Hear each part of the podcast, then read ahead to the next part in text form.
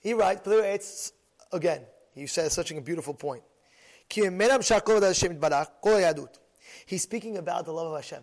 Again, he's continuing about the love of God. That what, what we learn from here. He says,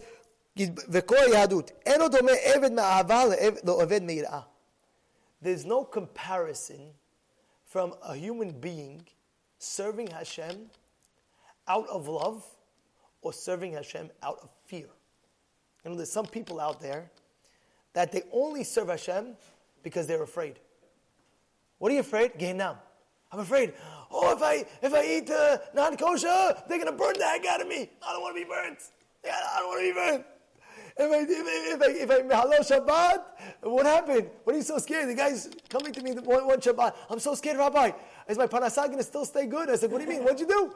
Says, you know what I did? Friday night, the Shabbat was getting earlier, and uh, I had a Yetzirah. I had a client that came in, he wanted to buy crazy goods. I stayed and I drove after Shabbat. Oh my God, what's going to be my parnasah? What's, his whole life, he's serving Hashem out of, of afraid. He's always afraid. Oh my goodness, if I do this, I'm going to... It's a level, you're right, it is, some people don't do that. But that's a level of serving Hashem. But it's not the highest level. You want the highest level is where you're serving Hashem out of love. That's what he's saying. It's, it has no, you, have, you could have two guys going to Gan Eden after 120. They did the same exact things in their life. He went to minyan and he went to minyan. He went to learn and he went to learn. This girl was tzniut and this girl was tzniut. Same thing. And they get to Shamayim and the reward is totally different. And this girl has crazy reward, and this girl has also reward, but not as crazy as the other lady. What happened? Oh, she was sneered, but she was also sneered. What's the difference? What was the difference? What happened?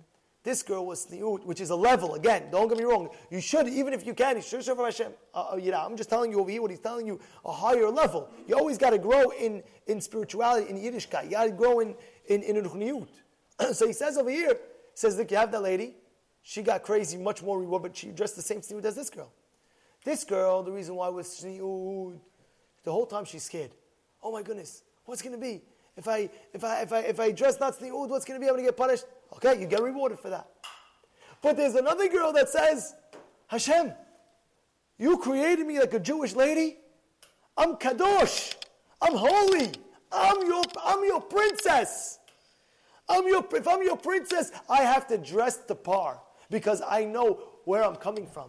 I know that you're Borei Olam and you're the one who created me. If that's the case, you want me to look dignified through my beauty, and therefore my beauty is going to come out through my tzniut.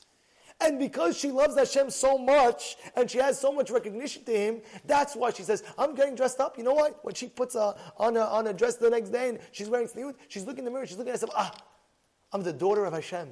You want me to dress like this? I'm so excited that I could serve you and dress like this for you. Understand what I'm saying? You understand, what you understand the difference, Rabotai? There's a difference. And it's the same thing with the men also. You have a guy putting on tefillin. Two guys in the morning, same guys. Every day he puts on tefillin, and every day the other guy is tefillin. They go to Shamayim, they're going to get rewarded. One guy gets more, and one guy gets less. Why?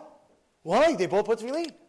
Because the next morning, when you put on that tefillin, one guy was saying, oh man, if I don't put on tefillin, I'm going to get punished. You're right. If you don't put on tefillin, to get punished.